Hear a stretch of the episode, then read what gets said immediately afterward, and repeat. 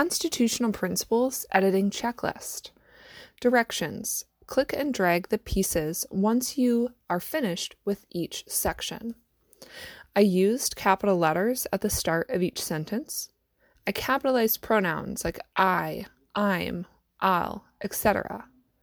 I capitalized proper nouns like the names of pl- people and places. I use punctuation at the end of each sentence, including question marks or exclamation marks when needed. I did my best to use correct spelling. I read through my written work to make sure I use complete sentences without run on sentences.